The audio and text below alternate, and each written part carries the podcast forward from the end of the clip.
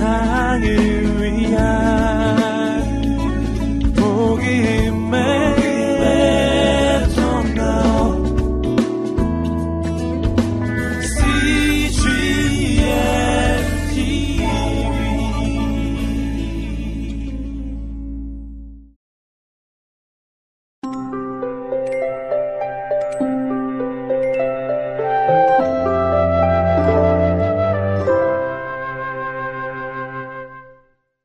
(65일) 누가복음 7장 말씀입니다. 15. 과부의 아들 누가복음 7장 예수님이 늘 가버나움에만 계셨던 것은 아니란다. 예수님은 제자들과 함께 온 나라를 다니셨어. 가시는 곳마다 하늘나라가 이미 왔다는 것을 사람들에게 말씀해 주셨지. 어느 날 예수님이 나인이라는 성에 가게 되셨어. 예수님 주위에는 많은 사람이 함께 걷고 있었지. 사람들은 예수님 말씀도 듣고 예수님이 하시는 일을 보고 싶어 했거든. 예수님을 따르는 긴 행렬이 만들어졌지. 사람들이 나인성 가까이 이르렀을 즈음 나인성에서 오는 다른 행렬과 만나게 되었단다. 나인성에 축제가 열린 것일까? 아니, 이 사람들은 축제 행렬 같지는 않았어. 나인성에서 온 사람들의 얼굴이 즐거운 얼굴은 아니었거든.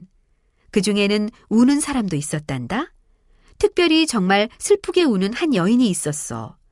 나인성에서 온 그 긴 행렬은 천천히 길을 가고 있었지. 행렬 앞에 선 남자 네 명은 무엇인가를 메고 가고 있었어. 이 사람들은 무얼 하는 사람들일까?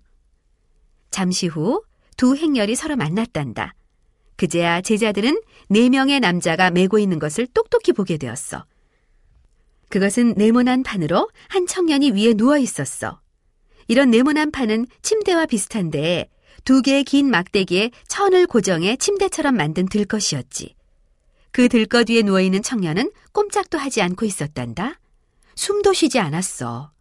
그래, 그 청년은 죽은 거야. 죽은 사람을 옮기는 이런 들것을 상여라고 부른단다. 나인성 사람들은 지금 이 청년을 성 바깥에 묻으러가는 중이었어. 상여 뒤에는 그 청년의 어머니가 따라오고 있었지. 그 어머니의 슬픔은 말로 표현할 수 없었어. 이 여인은 이미 남편을 잃었단다. 남편이 없는 부인을 과부라고 해. 이 과부에게는 이제 아들 하나만 남았지. 다른 자녀는 없었거든. 그런데 그 아들마저 죽어버린 거야. 과부에게는 식구가 아무도 안 남은 거지. 그러니 그 슬픔이 오죽하겠니? 그 과부는 슬퍼서 울고 또 울었단다. 그 과부가 울고 있는데 어디선가 부드러운 음성이 들렸어. 울지 마시오. 사람들은 놀라 소리가 나는 쪽을 바라보았지. 울지 말라고? 슬퍼하지 말라는 말일까? 아들이 죽었는데 슬퍼하는 것은 당연하잖아? 그런데 울지 말라고? 누가 이런 말을 하는 걸까? 바로 예수님이셨어. 예수님은 죽은 청년이 누워있는 상여로 걸어가셨지. 남자 네 명은 그 자리에 멈춰섰어. 예수님이 무엇을 하시려는 것일까? 놀란 눈을 한 채 사람들은 예수님을 바라보았어. 예수님은 죽은 청년 가까이 가시더니 말씀하셨단다. 청년이여, 일어나라. 내가 말하노니, 일어나라. 그러자 어떤 일이 일어났는지 아니? 죽은 청년이 갑자기 움직이는 것이었어. 청년이 다시 살아난 거야. 청년은 자리에서 일어나 앉더니 말을 하기 시작했단다. 예수님은 청년이 상여에서 내려오는 것을 도와주셨어. 그리고 그 어머니에게 데리고 가셨지. 처음에 과부는 슬픔으로 울고 있었어. 하지만 이제는 기쁨으로 울게 되었단다. 아들이 죽었다가 다시 살아났으니 말이야. 예수님이 청년을 살려주셨어. 예수님이 놀라운 기적을 행하신 거야. 슬픔에 잠겼던 행렬은 이제 기쁨의 행렬이 되었단다. 모두 기뻐하며 성으로 돌아갔지. 기쁨으로 환호하는 이 사람들 속에는 아주 행복한 어머니가 아들과 함께 걷고 있었어. 예수님은 도대체 어떤 분이시지? 사람들은 서로 물었어. 예수님은 아주 중요한 선지자임이 틀림없어. 엘리야 같은 선지자 말이야. 하고 말하는 사람도 있었어. 하나님께서 선지자를 우리에게 보내주셨어. 오늘 큰 기적이 일어났어. 사람들은 아직도 예수님을 그냥 선지자인 줄 알고 있었어. 예수님이 보통 선지자와는 다르다는 것을 깨닫지 못했단다. 예수님은 하나님의 아들이셔. 예수님은 사람을 행복하게 만들어 주시려고 이 땅에 오신 거야.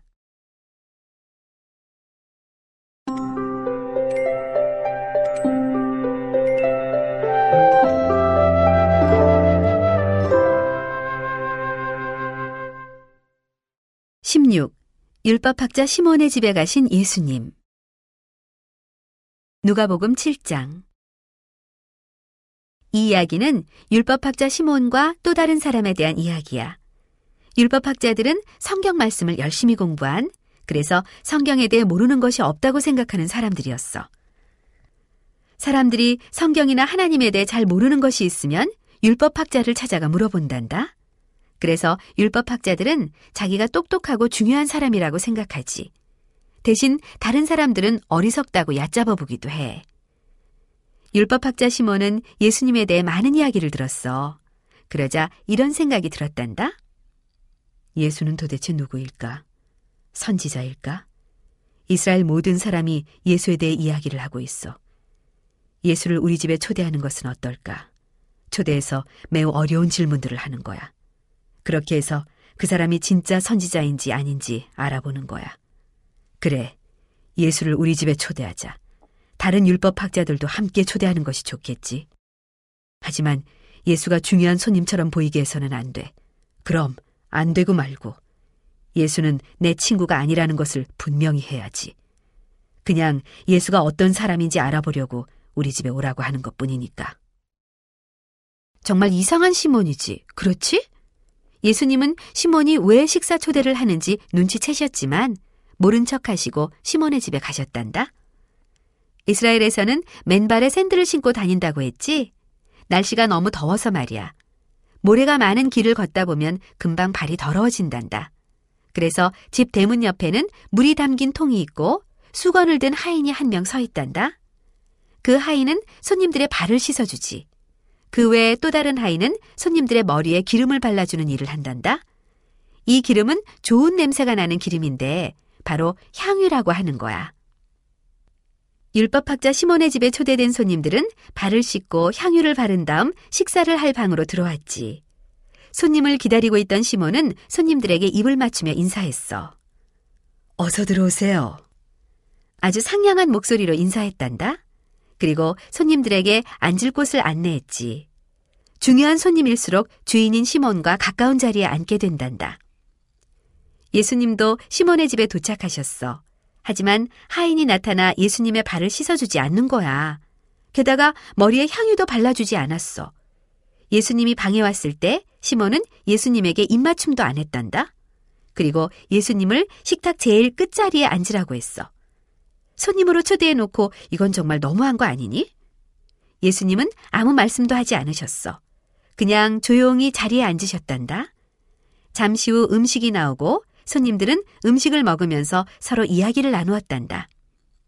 그때 사람들이 음식을 먹고 있는 방에 한 여인이 들어왔어.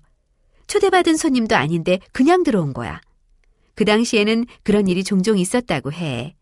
신분이 높은 사람들이 식사할 때 보통 사람들이 가까이 와서 보는 경우가 있었대. 그 여인은 예수님이 앉아 계신 곳으로 갔어. 예수님 앞에 무릎을 꿇더니 하염없이 눈물을 흘리는 거야. 눈물이 뚝뚝 떨어져 예수님의 발을 적셨어. 자기 눈물로 예수님의 발이 완전히 젖은 것을 본 그 여인은 몸을 더 낮게 숙였단다. 몸을 깊이 숙여 자기의 긴 머리카락으로 예수님의 발을 닦았지. 그리고 예수님의 발에 입맞춤하는 것이었어.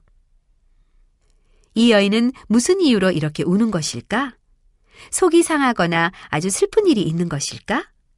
원래 이 여인은 나쁜 일을 굉장히 많이 했어. 그 도시에 사는 사람은 이 여인을 다 알고 있었단다. 모든 사람이 그 여인을 나쁜 여자라고 말했고 그 여인에게 말을 건네는 사람도 없었지. 그런데 이 여인은 자기가 했던 나쁜 일, 잘못한 일에 대해 진심으로 후회했단다. 이제 그것을 누군가에게 말하고 싶었어. 그 사람이 누구일까? 그래, 예수님. 바로 예수님에게 자기 죄를 고백하고 싶었던 거야. 여인은 이런 생각을 했지. 어쩌면 예수님은 나의 나쁜 일을 용서해 주실 거야. 예수님은 사람들을 사랑하셔. 예수님이 내 죄를 용서해 주신다면 하나님도 내게 더는 화를 내지 않으실 거야. 이 여인이 예수님을 위해 준비해 온 것이 있었어. 그것은 아주 비싼 향유가 가득 든 병이었어. 이 향유는 시몬이 손님들을 위해 준비한 향유보다 훨씬 더 좋은 냄새가 났지. 여인은 향유가 든 병을 열어 그 기름을 전부 다 예수님의 발에 부었단다. 그러면서 여인은 아무 말도 하지 않았어. 대신 눈물을 흘리며 계속 흐느껴 울고 있었지. 여인이 말을 하지는 않았지만 예수님은 여인이 예수님을 사랑해서 그 비싼 향유를 붓는다는 것을 잘 알고 계셨어. 예수님은 불행한 삶을 살아 슬픔이 가득한 여인의 모든 것을 다 알고 계셨지. 율법학자 시몬은 눈이 휘둥그레져서 우는 여인과 예수님을 번갈아 바라보았어. 그러면서 생각했지. 아니, 저 나쁜 여자가 예수에게 와서 하는 것들을 봐. 그리고 예수는 저 여자를 쫓아버리지도 않는군. 예수는 아마 저 여자가 얼마나 나쁜 여자인지 모르는 것이 틀림없어. 안다면 당장 내쫓았을 텐데 말이야. 시몬이 완전히 헛다리를 짚었지. 그렇지? 예수님은 이 여인이 누구인지 잘 알고 계셨어. 게다가 시몬이 지금 어떤 생각을 하고 있는지도 알고 계시지. 시몬, 당신에게 할 말이 있어.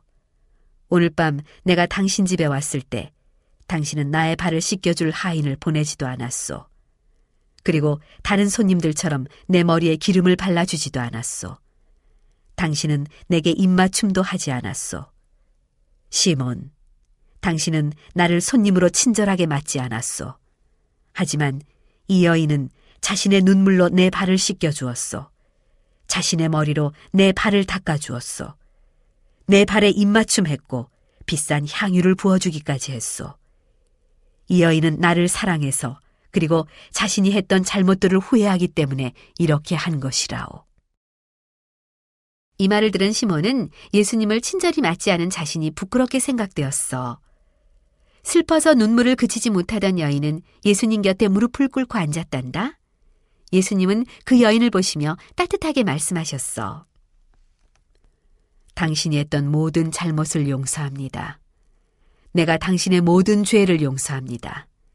이제 집으로 돌아가십시오. 이 여인이 얼마나 기뻤을까. 하나님께서는 이제는 이 여인에게 화를 내지 않으실 거야. 왜냐하면 모든 죄를 용서받았으니까. 게다가 예수님은 이 여인을 사랑하셔. 지금까지 누구도 이 여인에게 이렇게 친절하게 말해주지 않았단다. 율법학자 시몬과 손님들은 그 광경을 이해할 수가 없었지. 과연 예수가 선지자일까? 예수는 이 여인의 죄를 없애준다고 말했어. 죄를 없애는 것은 오직 하나님만 하실 수 있는 일인데.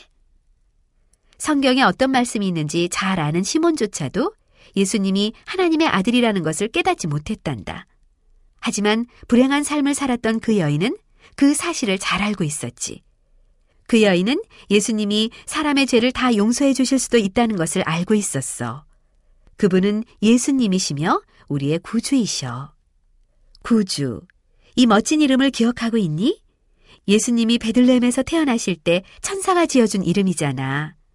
구주란 예수님이 우리를 구원해 주시는 분이라는 뜻이야.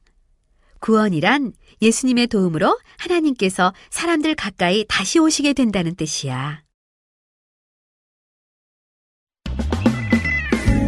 온 세상을